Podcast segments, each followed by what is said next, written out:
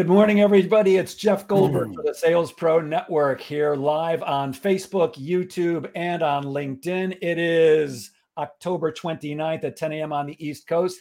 As you know, I'm a sales coach and trainer. I work with both individuals and organizations to help them get measurable and sustainable sales increases.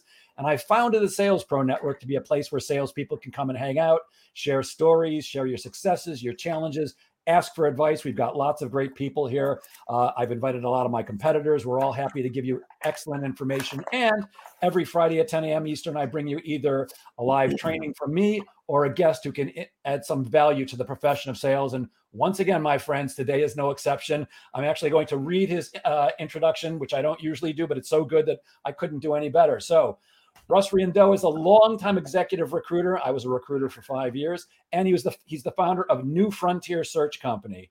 In the last 36 years, he's placed over 6,000 sales, marketing, and management professionals throughout North America. He is also, and you'll find this interesting, like I did, he's also a behavioral scientist and one of only 1,000 Mayo Clinic trained wellness coaches in the world that have gone through their training program. This guy never sleeps. He's written 12 books. He's lectured at Northwestern, DePaul, University of Chicago. He's delivered seven TEDx talk presentations, seven. Amazing. And if you're watching this and looking to understand what you need to do to take your income, your career, and your personal wealth and wellness to the next, next level in this COVID influenced world, you're in the right place, my friends. It's my pleasure to introduce you and to welcome Russ Riendeau. Good morning, Russ. Good morning, everybody. Jeff, good morning, sir. Good morning, everybody out there in COVID land. hey Russ, your your your bio says you grew up in Chicago in the late '60s, and we've spoken briefly. I grew up in Chicago too. How did the, the Chicago in the late '60s influence you? Uh, I was I li- I lived a very sheltered life, uh, even though I grew up in Chicago. Growing up in the suburbs, uh, you know, I grew up in Rolling Meadows, so our experience of quote Chicago was getting on a school bus with a bunch of the other Catholic kids uh, in third to eighth grade and going down to see the Chicago Symphony. Um, but Chicago was always, you know, it, it's strong work ethic. Um, people stay connected. People, you know, parents move next door to their kids. God forbid. Um, so um, uh, Chicago is, you know, it's it's still home to me. I I, I don't think I will ever leave here, uh, especially with uh, kids and grandkids around. So uh, yeah, it was a big impact in the um, all the history that went on in the '60s. You know, so it's a cool town. Yeah, as you know, I I grew up there too. I moved to New York when I was 17, and I consider myself a New Yorker now. But there's that Midwestern boy that uh, keeps me kind of centered, and uh, it, it, it's useful wherever I go. So if people don't like New Yorkers, I'm just, oh well, I'm actually from Chicago. And if people like New Yorkers, oh yeah, I'm right. a tied in the wool New Yorker. Yeah. Is that is that kind of a disclaimer? You don't want to admit it. You know, it's, it's like a closet New Yorker. You know, um, but that's okay. We'll always welcome you back. Well, here's the thing. You know, sometimes I'm in uh, Podunk, Iowa, for, for example, and uh, they don't always love uh, wisecracking Jews from New York. So I'll give them the yes. I'm a Midwestern boy too. I'll be a chameleon. Good morning, Steve. Good to see you, my friend Ben Gibbs. Always happy to see you here on Friday. And Fran Cole Heveler down from Texas. Good to see you. So, Good morning, um, gents. You uh, you you do a lot of different things. I want to ask you some questions about sales to get started. Um, you talk about three critical elements that salespeople overlook in their professional development to earn more money. What what what can they do? What are those elements?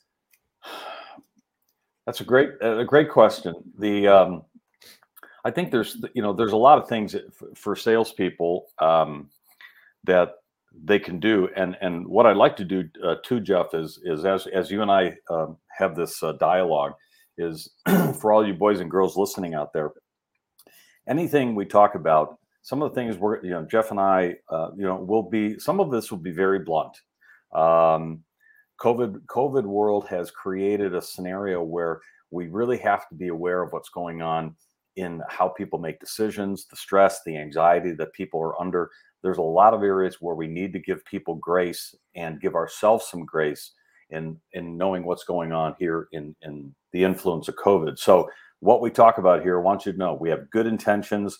We are we're going to use some some generalizations, but we want you to take this with with the spirit that we're here to help you. We're not here to criticize. So if if something strikes a raw nerve with you, just let it go. Just can you know just let just absorb everything we're talking about then process it and send us hate mail later if you don't like you know something that we said but uh, so i want to make sure that everybody knows we're we're we're all in this together to quote red green. Um, yes three three critical elements that um, that that salespeople miss. I, I would say there's there's three things. One just as a general that one is is understanding a deeper motivation. Salespeople always talk about people people say i want to get into sales because what? Because i can make unlimited income. But salespeople limit their income because they don't one they don't really understand the deeper motivation why are they in sales well i like people so do i sometimes i don't but but undertakers like people too right so why don't you be an undertaker? You can make some decent money, and uh, you know there's always something in the fridge.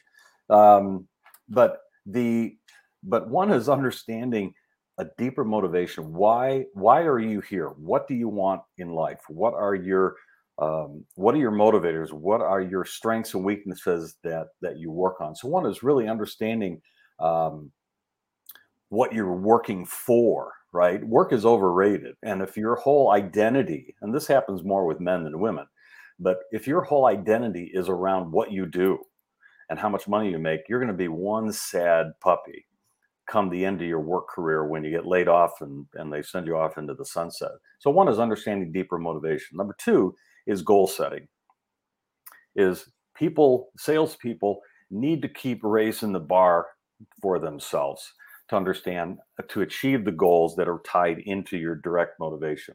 Jeff, I'll give you a great example. How many people out there, if I said, here's a question I asked, I've asked literally to thousands of salespeople and sales managers over the years. If I asked you the question, if you made $25,000 more next year, would your life change? What do you think most people say when I ask that question? If Jeff, if you made $25,000 more next year, uh, would your life change?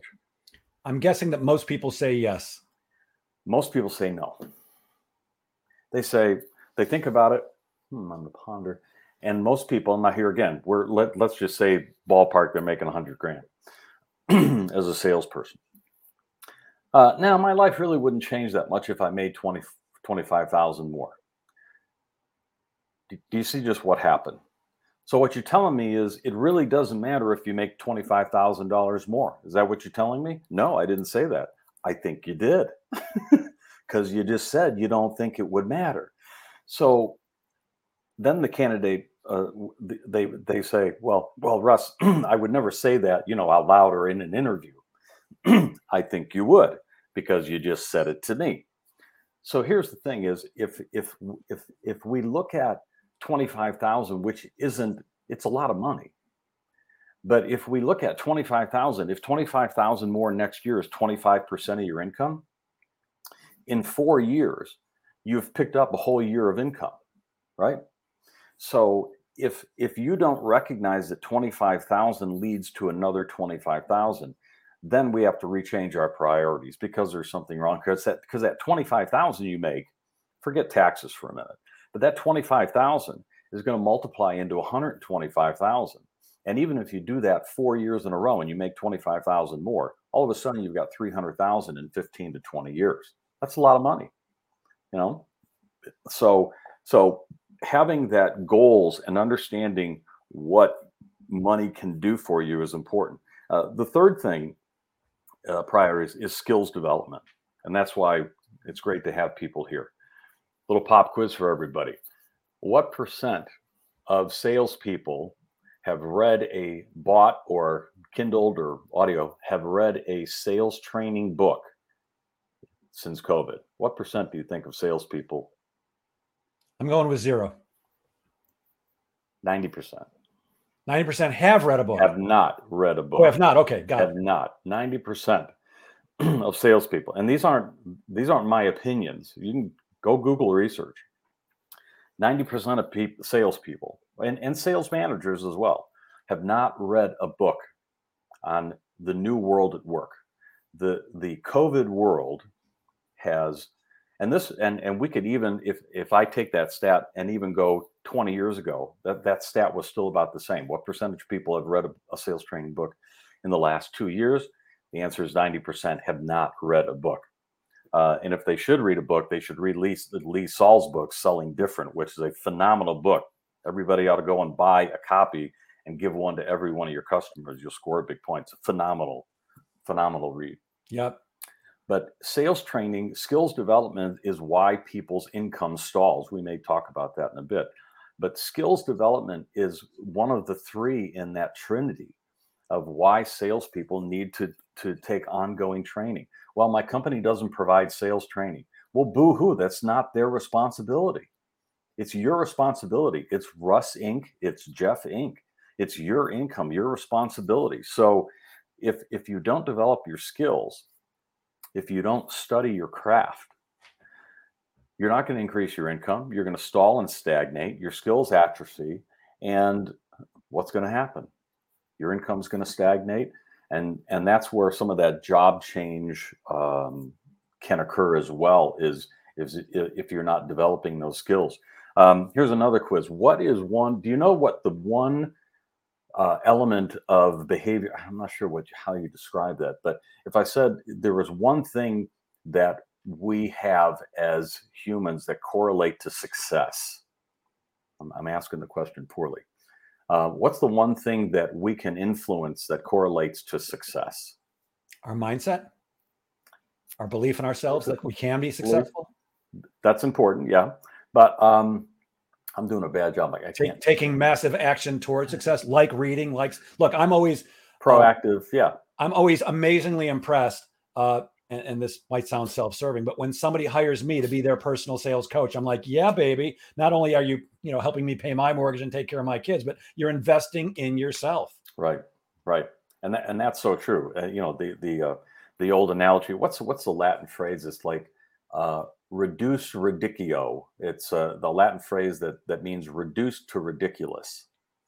So all you sales uh, people out there understand that, right? The great example is for only 10 cents a day, you can feed a starving kid somewhere in a third world country. For as little as a cup of coffee. Right.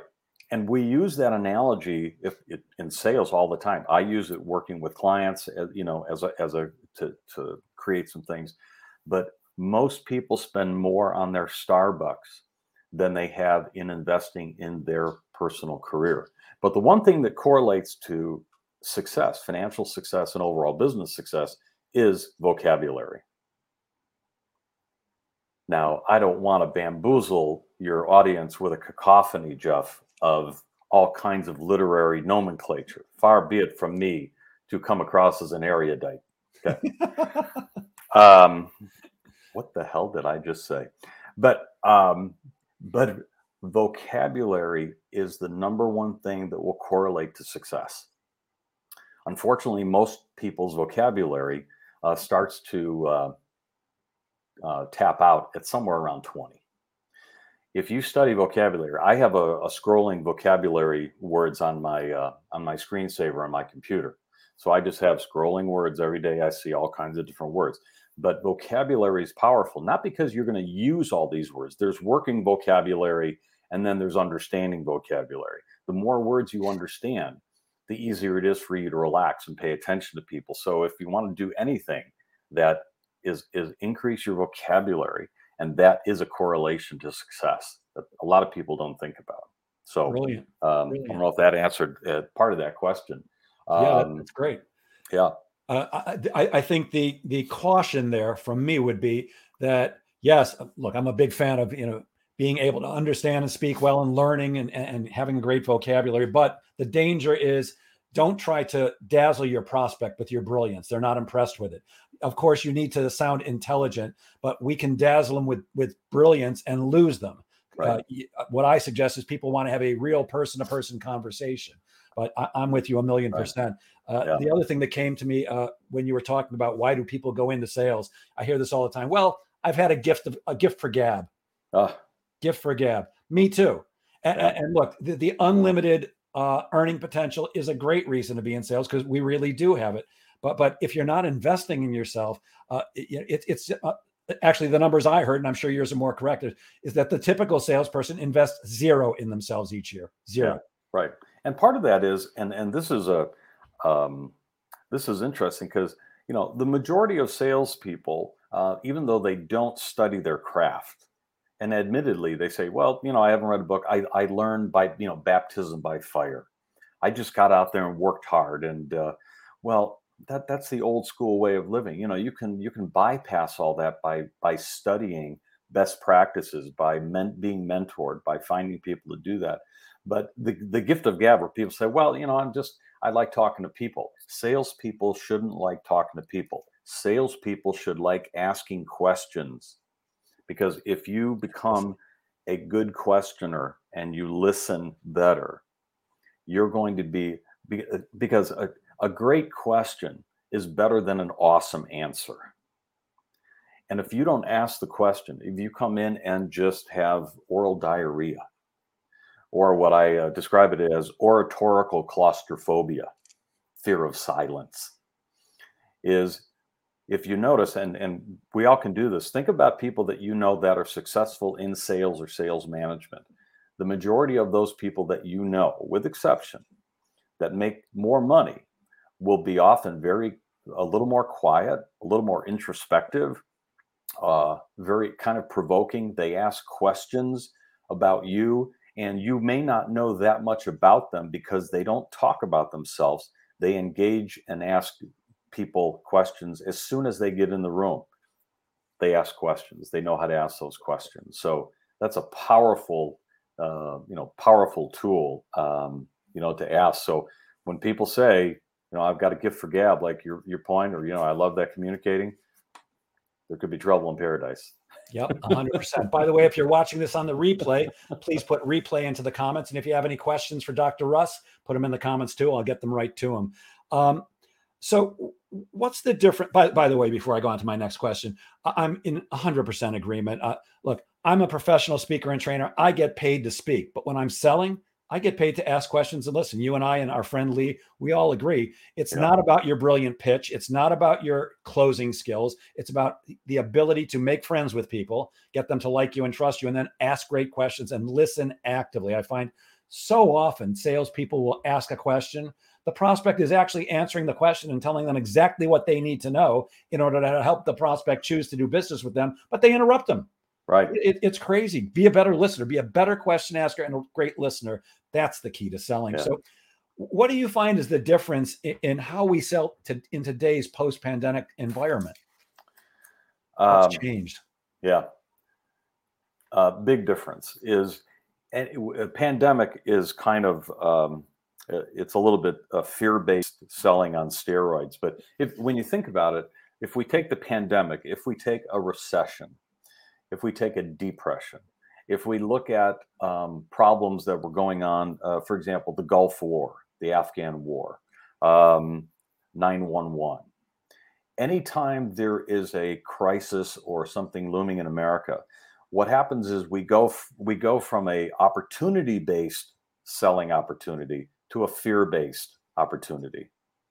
And right now we're in a fear based sales model.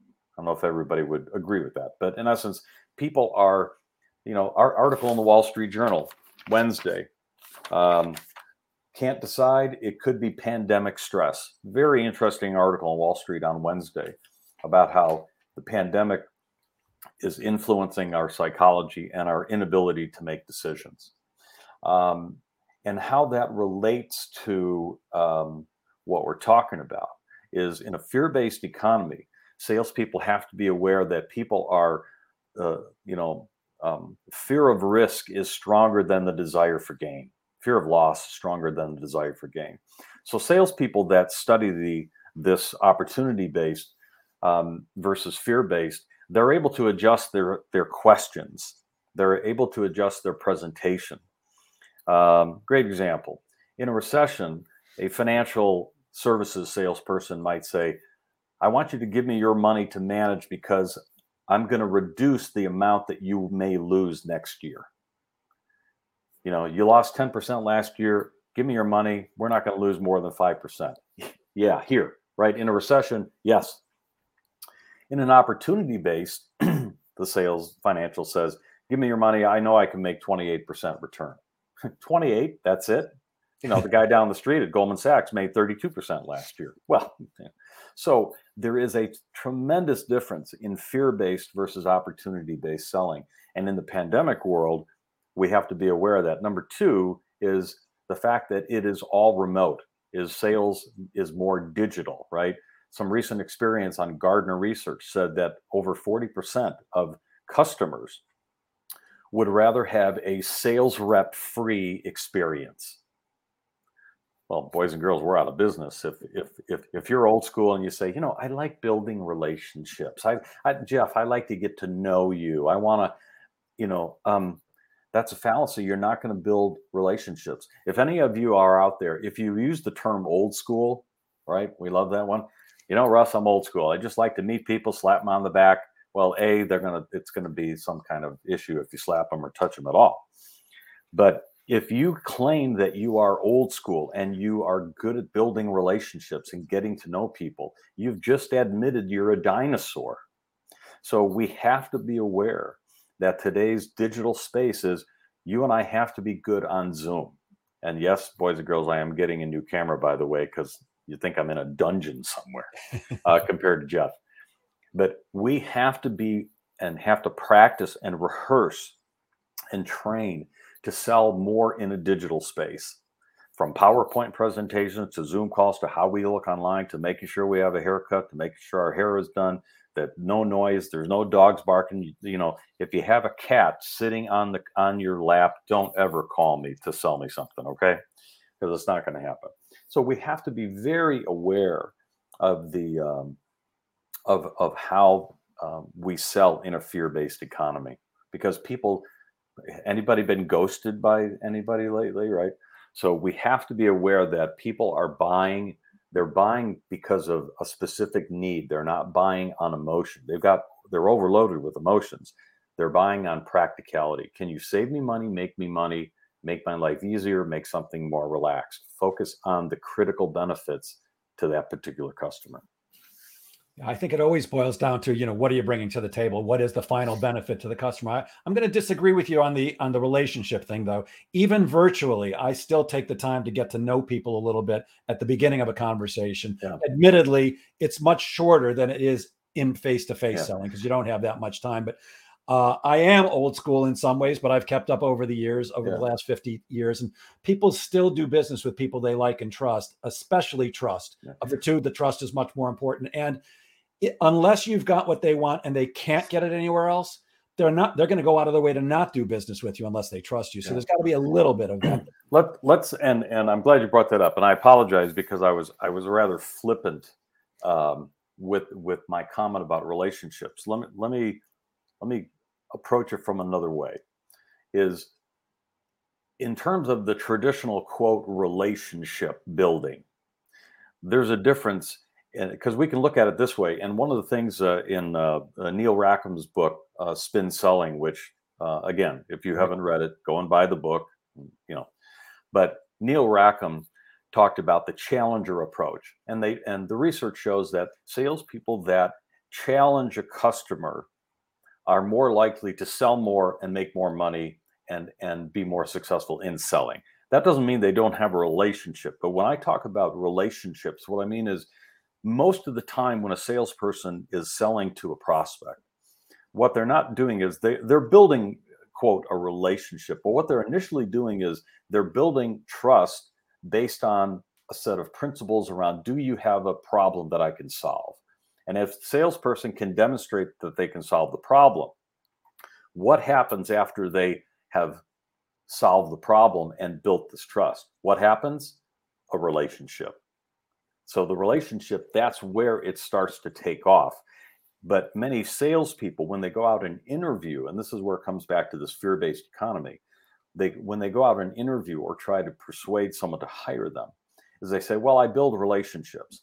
and and maybe that's a little bit of a naive approach what what we may want to say is i build trust with clients i find a value add and as a result a relationship is built but what we do is we want to focus on customers that we can actually um, sell to so focus on high value targets you know, rather than the low fruit. One of the things that I uh, I encourage people to do is if if you're a say if you're a smart sales rep, go after the high value targets. What do you do with the small value targets? What do you do with those? Give them to your competitors. Give them to your competitors because if you give your small customers, I mean, anytime small customers are a pain in the neck, right? They say they don't have any money, they demand a lot, you make the same commission rate, they, they suck up your time and energy. Let those customers go to your competitors because it'll keep them busy while you go after the bigger customers and they'll be so grateful that you're sending them free leads that they'll be they'll just love you and then you go off and it'll it'll it'll take them off your scent you know? Absolutely it's like, yeah it's like throwing a bone to the bad dogs over there so you can run like hell you know I actually have so, friendly competitors right here on Long Island who I like very, very much. But I'm I have the same exact thing. Mm. If some if you're going to waste somebody's time, let me introduce you to one of my competitors. Go waste their time because I have no time to waste. And, and, you're right; they're happy to get the, the referrals and the leads, and I'm I'm free to do what I want to do. I, am with you. Uh, there's a Facebook user who said, "Good morning, Jeff. I'm sorry without connecting your Facebook to uh, um, Streamyard. I don't know who you are, but good morning right back at you." And Somebody said trusted advisor, and of course, that's exactly what we need to be. Yes. Uh, you know, not just Rackham, but in the book, The Challenger Sale, they talk about exactly the same thing, which you should read Rackham's book, even though it's a little bit older, and The Challenger Sale from just a few years ago. Yeah, you know, people are looking for somebody who can give them good advice. They want to be taken care of. So you're a million yeah. percent right there.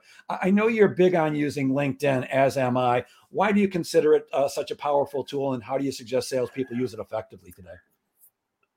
Jeff, LinkedIn, LinkedIn is the most powerful free tool right now on the planet for competitive intelligence, artificial intelligence, and marketing our products and services. Link and and it's a it can be a love hate relationship. Um, look at it this way: when if you're looking, let's from two perspectives. If you're looking for a job if you don't have a robust LinkedIn profile, you're obsolete. People aren't going to find you. Headhunters like me aren't going to find you. HR professionals aren't going to find you. Uh, it's going to be difficult for you to find a new opportunity. So, A, if you don't have a, a robust profile, people are going to gloss over it. Um, if you don't have a robust profile, um, companies aren't going to believe that you are using this platform in a sophisticated manner to sell. I build relationships. That okay, let's not even talk about that. LinkedIn is people many times think it's a, it's about connections. It's not about connections. LinkedIn affords you to do research and competitive intelligence on understanding what Jeff is interested in before you make a phone call to him. It's connecting with people that may know him. It's setting picks and understanding what a company does, what their culture is all about. So if you're not using LinkedIn to even looking at if you're going to visit a customer, right? Is look at their LinkedIn profile, see what kind of connections they have or what kind of companies they work for. People are revealing on LinkedIn, if they have a, a decent profile, people are giving you clues to who they are, what their personality is like. You you have a chance if they have a picture up they give you a chance if, if they have a picture up and they and you can guess well they're probably about 45 to 50 years old. You can adapt your vocabulary. You can adapt your references to movies tv shows uh, subtle reference points. Um, you can you can relate to if they're 45 years old maybe they have kids that are six to seven years old if they're married or, or not right? So you can make all of these kind of assumptions in terms of how you connect with them in that conversation and LinkedIn, it's all right there. It's all right in front of your face. So, so one is that you, you can use it as a as an interview tool to make sure you look robust online. And number two is you can use it that it, it validates uh, it, it validates who you are so that when your customer now looks at your LinkedIn profile, they say, wow, I guess Russ and Jeff are who they say they are. I guess they are who I felt they were when we met or when we had a phone call. So your LinkedIn profile is your vision to the world. This what the world looks at your LinkedIn profile and they're saying, "So is this about as much as he's going to give me? This is it. It's a free platform. you know, and I encourage people to pay the 60 bucks a month for the LinkedIn premium because you get a lot more bells and whistles in it.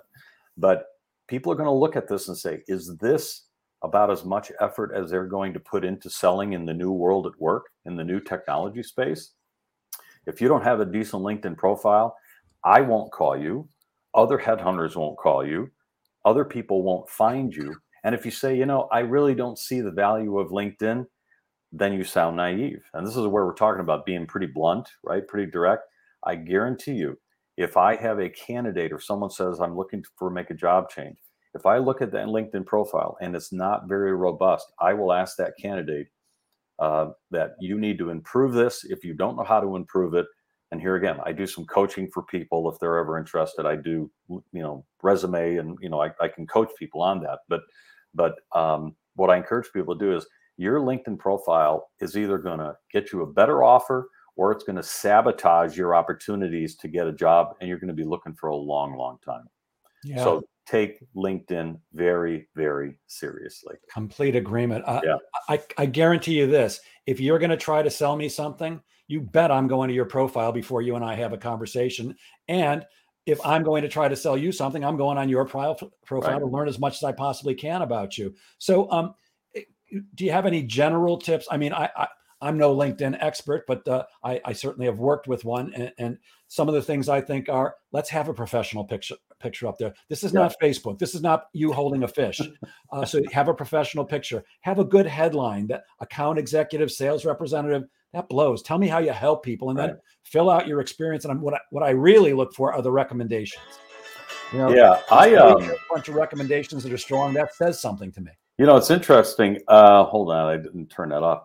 Uh, you know, what's interesting, Jeff, is for me the recommendations. Uh, I, I, don't put it. I personally don't put as much emphasis on the recommendations, um, but but people that are looking for a new opportunity may want to do that. Um, so there is some value there as well. But to your point, some of the, some of the key points on LinkedIn that you want to have is if you're looking for it, it, it there's if you're unemployed your LinkedIn profile, you want to show your, if you're unemployed looking for a new job, your LinkedIn profile should focus on what your target audience is. So, in essence, your LinkedIn profile, you should tailor your LinkedIn profile to, to attract the person that can write the job offer for you. So, that would be a VP of sales, a president, a general manager, whatever. Uh, it's not a summary of your whereabouts since you were in preschool. Uh, it really should focus on you, the energy that you bring, the the um, uh, the value that you bring to the marketplace. So you can't be all things to all people on LinkedIn. So your headline on your LinkedIn profile under a good picture, sans the muskie that you're holding, you know, that you caught up in Lake Winnebago, um, is a good professional picture. Make sure you have your phone number and your email address on your contact. People say, "Hey, get a hold of me." No phone number. Can't call you next guy. Um, make sure that you state if you're looking for work seeking a account manager seeking a national account manager in a packaging industry or be specific in what you want. In your about section you have your summary section on linkedin.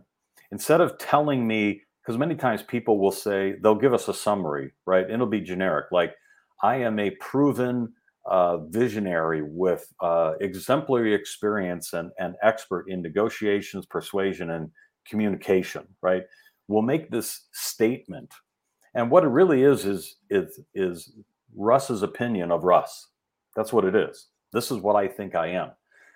Someone could say, "Well, prove to me that you're an expert in this or that. You have excellent commu- prove to me that you have excellent communication skills." Instead of telling people what you are, if you're a sales professional, what do we talk about? Asking good questions. So, in your about section, in your summary section, maybe consider asking questions.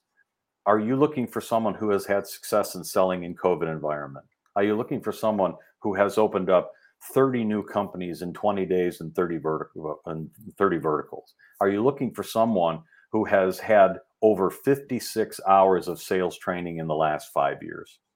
Right? show them you're a sales rep. Ask the questions. You are now the answer to the question and then the call to action. If you're looking for someone like this, call me right now. Here's my cell phone number. So absolutely, that- great example, right? Um, another big thing too is making sure that in your summaries of your jobs, it shouldn't read like your resume. Create enough content, put some bullet points in there to ask people, you know, like like you could say, you know, grew grew territory by three million over two years. Make people say, "Wow, how did you do that?"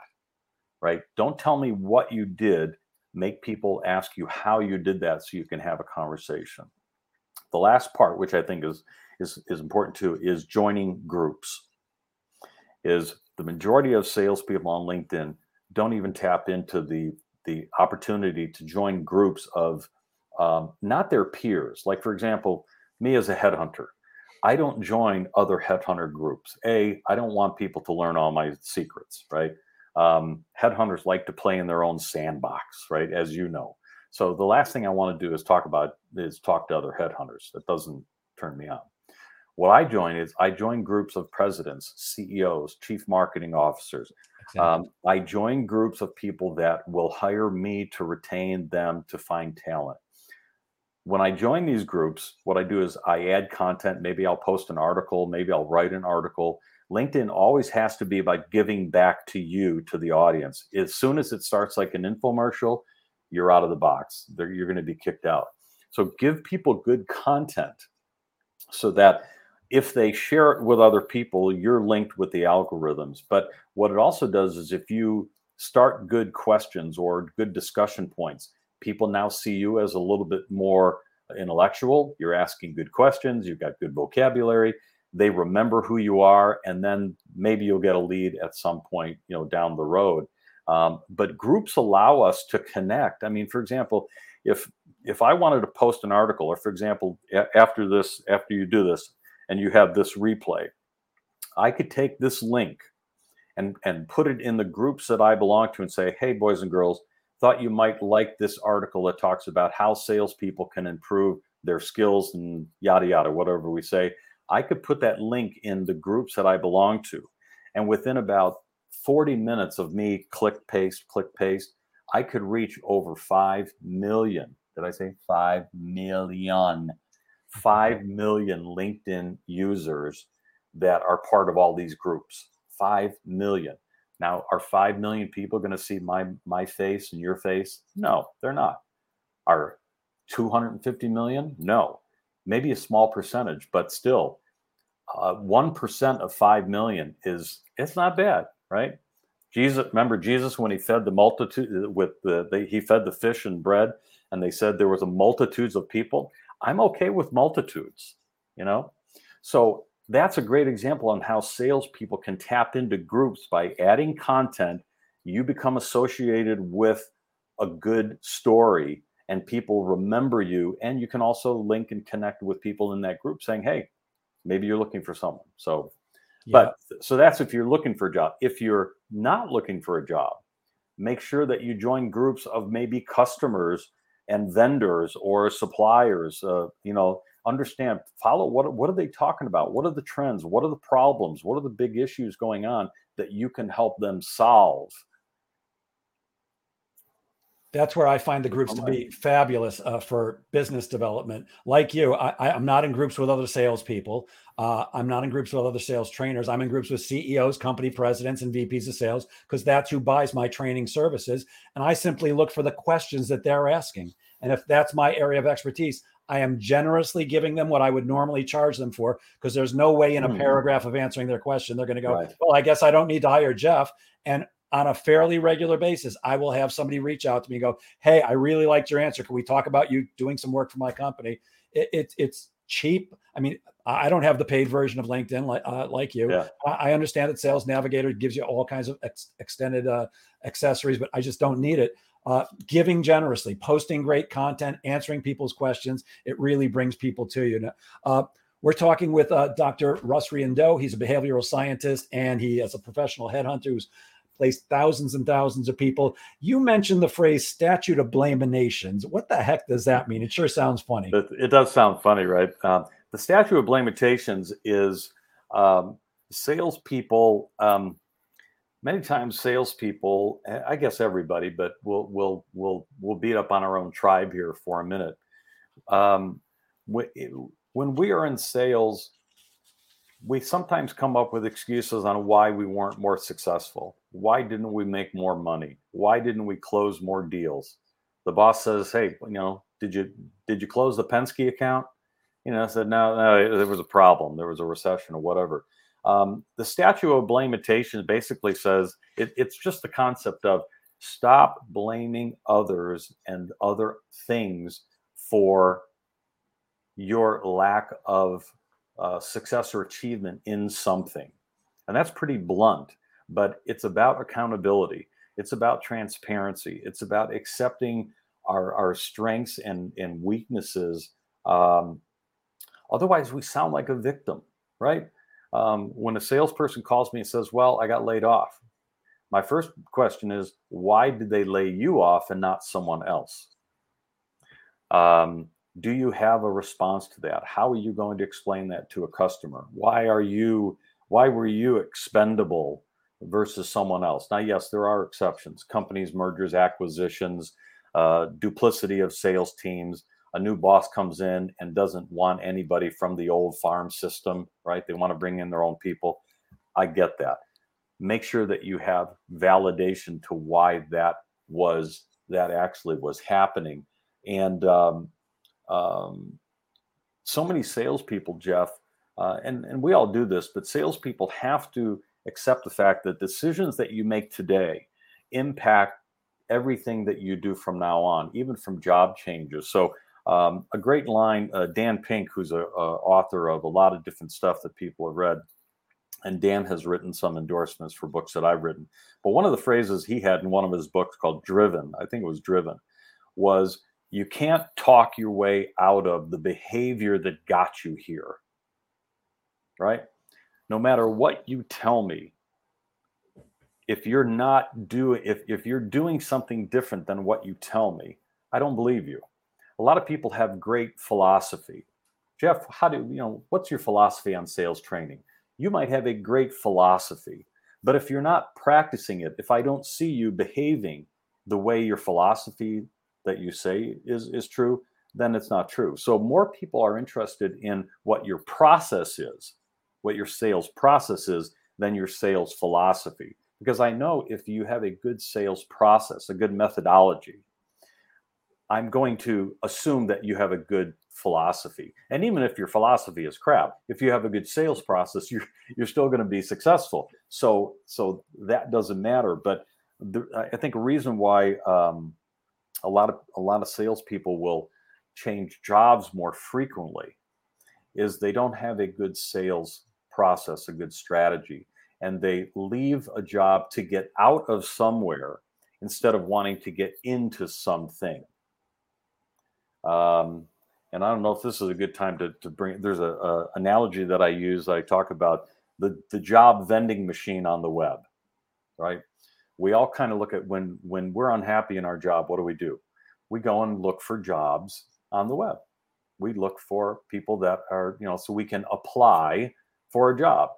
Um, and people call me russ i'm looking to make a job change. What do you got? Right? What's hot out there? What are you seeing in the market? All these cliches that we all use. I you know i do the same thing. But here's the here's the challenge is you're relying, if you call me looking for a new job, you're relying on me to be competent and have good judgment as to what I think are good companies to work for. What if what if I have bad judgment? What if I work with companies that are in trouble? What if I work in low hanging fruit? What if I work with companies that only want to pay uh, cheap fees? So people look at many times the web as a job vending machine they see this little vending machine with the numbers and they see the clever packaging and they go, oh, that job looks interesting. F2. And they hit the button and all this job spins down and you pull it out and it's shiny packaging, but it's a bunch of junk food. So, what's the answer to that? I'm, I'm being a little bit cynical. But the answer to that is if you are in sales, make sure you do your research. Instead of just calling an executive recruiter or looking at jobs on Indeed or LinkedIn or Career Builder or wherever Zip or Zap or wherever you want to go, is instead of just going out looking for jobs that you think fit you, goes back to deeper motivation. Focus more and listen to what what do you want to do, right? The question is, what would you look for in a job that you don't have now, right? What would you look for in a job that you don't have now? It can't be money, because you say, well, I want more money. Well, if you can't make more money in this job, you now you're going to go over here and start all over again. Why aren't you making more money? Well, my industry doesn't pay very well. Well, you've been there five years. Who sold you on that plan, right? Um, so, so do the research and focus your energy on what am I good at? What kind of culture do I want to work in? Do I want a long or short-term sales cycle? Do I want an expensive product or a, a you know short or long-term transaction? Do I want to sell to to groups or associations or individual?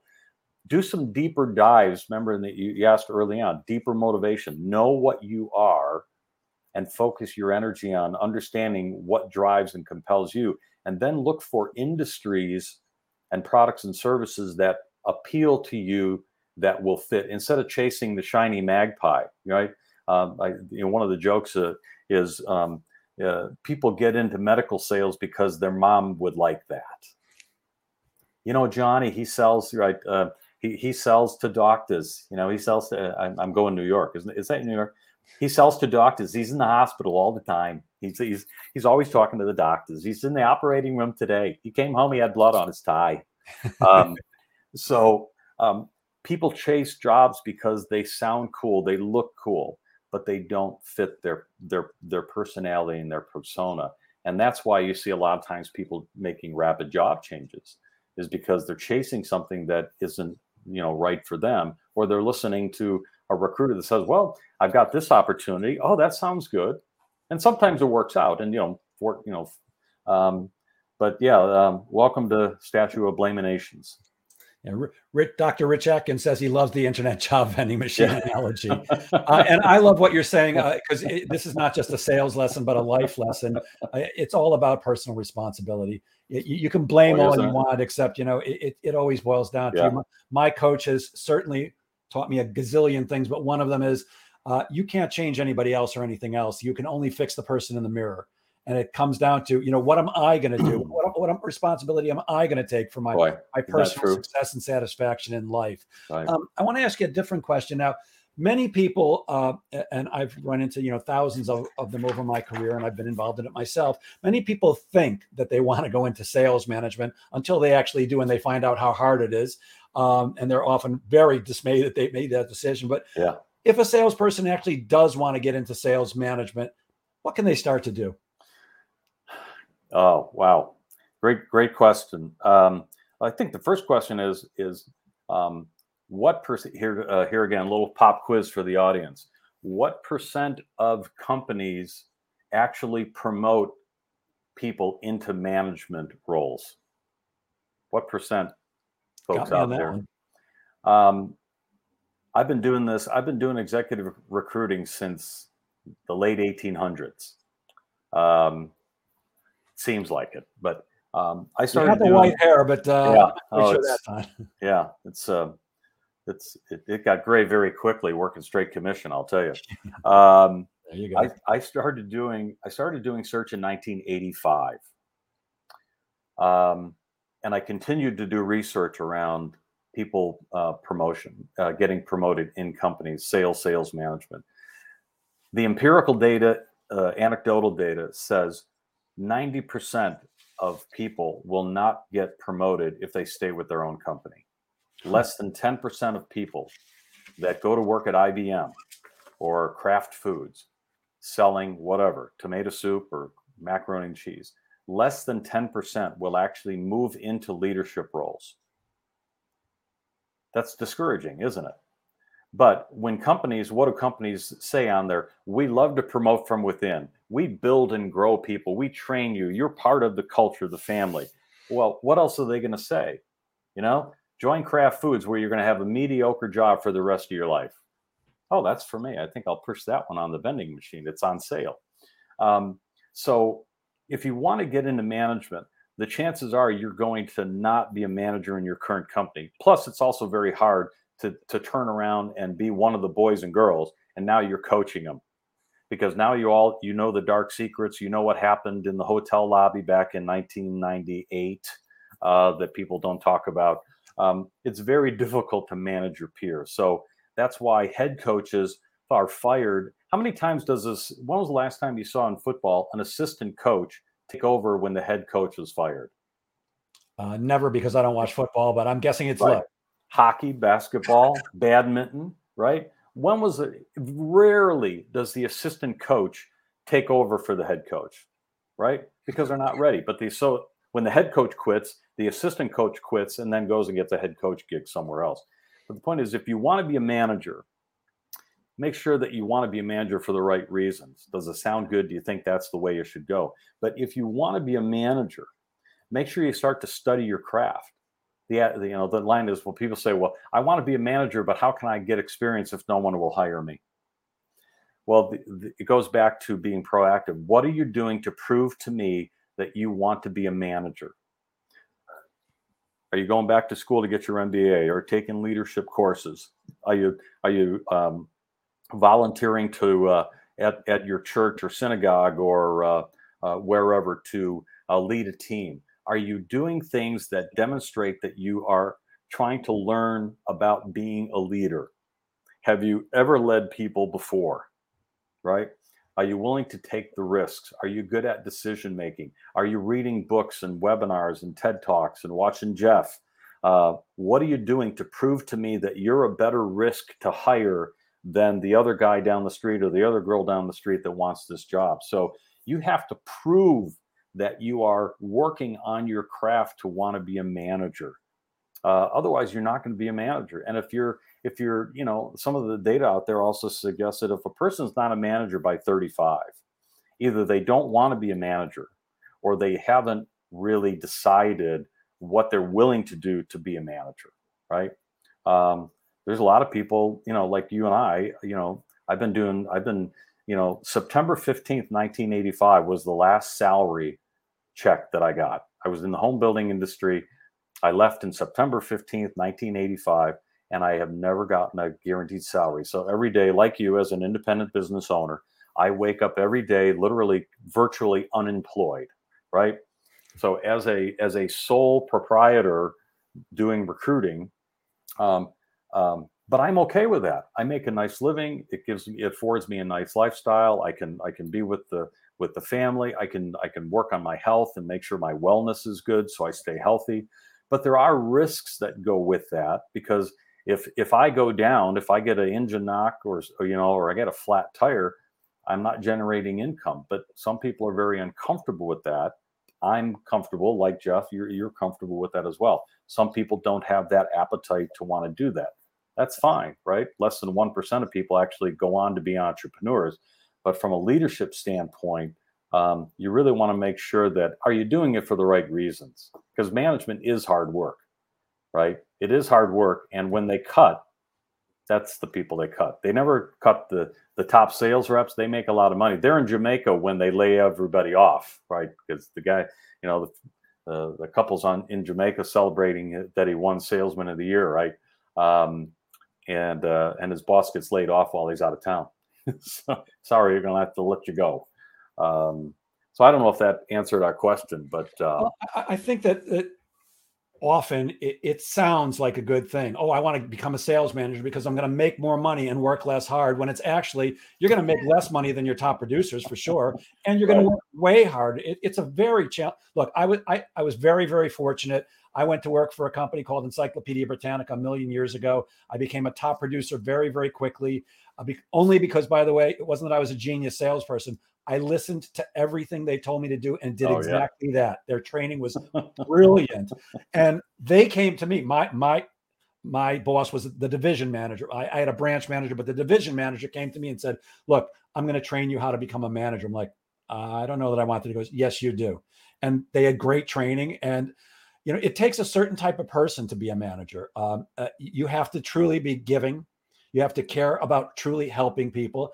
And, uh, you know, you do really for me the thing was always i loved handing out big checks i loved knowing Yeah. that I helped somebody make it's why part of why I love the job that I do now. I love when somebody calls me up and says, I tried that thing and it worked and I closed a deal or I got a promotion. Uh, but but if you're not coming from the right place and if you're not willing to invest the time and learn how to do it, because to me, sales is one thing and sales management is completely the opposite. Right. Uh, so it, it, it can be a real challenge. And I think this is Dr. Rich who says sales management isn't sales, it's management. It's people skills and it includes the function of training, leadership, coaching, and inspiring. I think that's Dr. Rich Atkins telling us that. Amen. Amen. We only have a little bit of time left. Uh, could you tell? I know you've written a bunch of them. Could you could you tell us about your book somewhere past Gum Creek? Yeah. Um, well, there's there's there's a couple books that might be appropriate. So the the most recent book I wrote is Somewhere Past Gum Creek, which is actually a book of poetry and prose.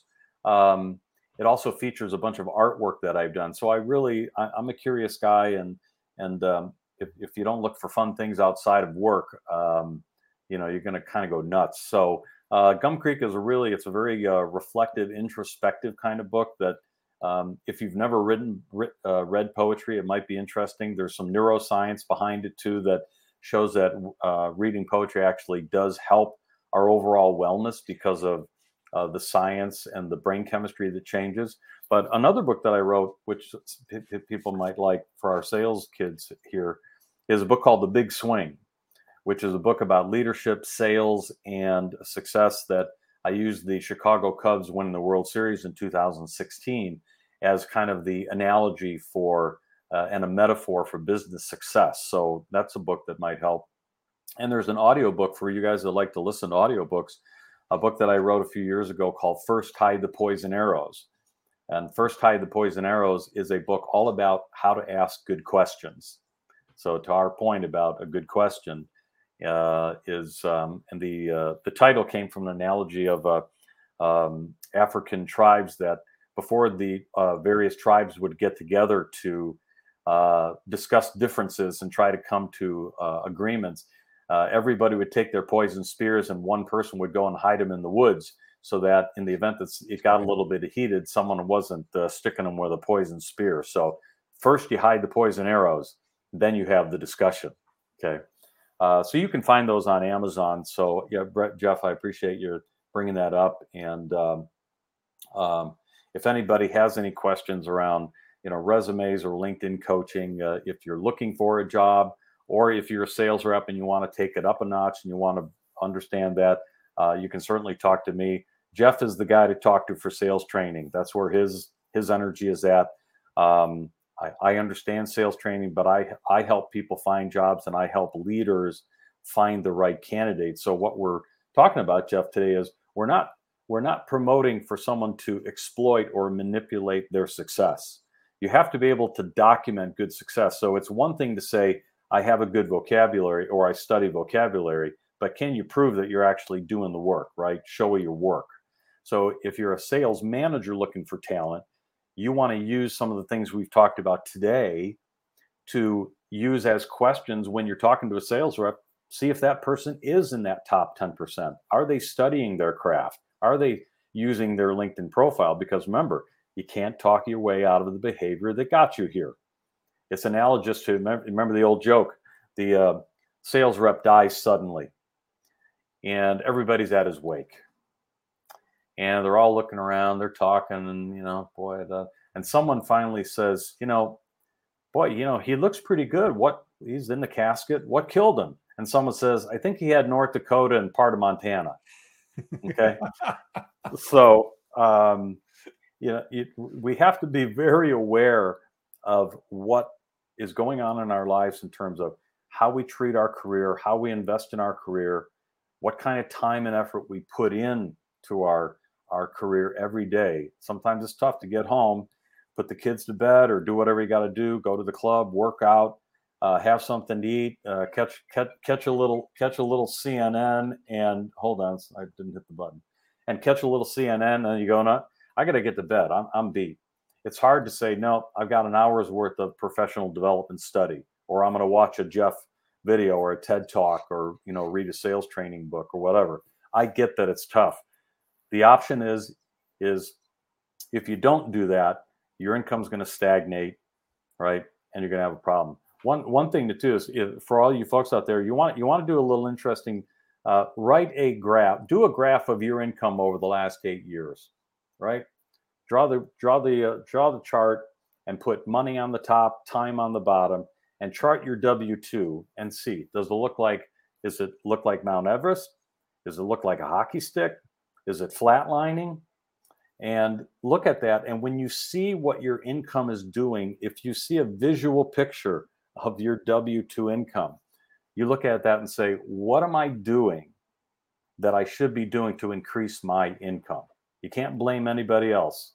It's your brain that you're using. So do, do that graph, and that might be that's a good motivator sometimes to say, that's kind of ticking me off, right? Yeah, absolutely. So, and what I suggest, Russ, is just like everything else, schedule that personal development time put it on your calendar otherwise it's one of those things that yeah i know i should read a book or i know i should go to the gym put it on i put everything on my calendar that way it has a better shot of getting it done by yeah. the way i did catch the, the poison arrow title when i was on your website i loved it uh, yeah. and if you guys uh, are not already impressed enough with russ please go check out his website uh, uh, rock albums. He's a guitarist.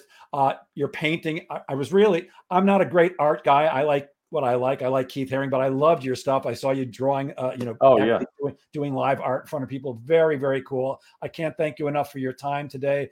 Uh, it, it's really been a pleasure speaking yeah, with you. Any you. last words? No, uh, Jeff, I appreciate you having me. And anybody, if anybody has any questions, send me an email, connect with me on LinkedIn. Uh, glad to talk with you um, about any any questions you may have. And I, I will continue to encourage everybody out there, Jeff, is find uh, find motivation for something other than work. Um, and here again i got a little bit of gray hair so i'm at a different stage in life where um, where you know work will eventually change and shift. So find things outside of your of your world in, in terms of family and hobbies and wellness. Find things that motivate you to generate more income find more free time and build your wealth. Because if you if you build your world just on your work uh, you're going to get to be 55 years old and you're going to be you're going to be pissed off that you didn't do more planning ahead of time. So um, find that passion and motivation. And sometimes it's not the job that is boring. It's you you haven't found something compelling enough to spend your money on. And uh, that's what i do with music and art and writing. So i appreciate you having me on jeff today. And uh, hope everybody has a great week and a great holiday and uh, keep keep selling. And for all you guys and girls that have Montana and South Dakota, I, I can't help you. Um, I'm, I'm sharing my screen. Would you like to just share with people the best way to reach you? Best way to reach me is that is my cell phone number and uh, another that email will work and uh, russriendeau at gmail.com. It's on my LinkedIn profile as well as my phone number. Uh, there's a bunch of articles on there as well that you can read for free. So um, yeah, appreciate you having me, Jeff. It's it's great as always. Hope everybody has a great holiday too. And I, th- I thank you for generously sharing your brilliance with us, and thank you to Lee Salz for introducing the two of us. And I'll end as I always do, guys. Please remember that sales is a game of making things happen. So get out there and make sales happen. Have a happy Halloween and a great weekend, everyone. Thanks, Russ. Be well. Stay safe.